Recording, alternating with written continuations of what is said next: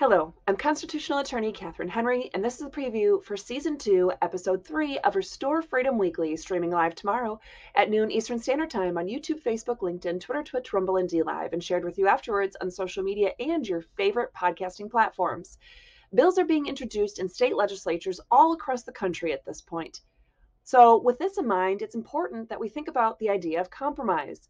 Compromise is often seen as the cornerstone of a free society. But what about highly controversial issues? Should both sides always be willing to compromise so they can each get a little bit of what they want? Are there things that must never be compromised?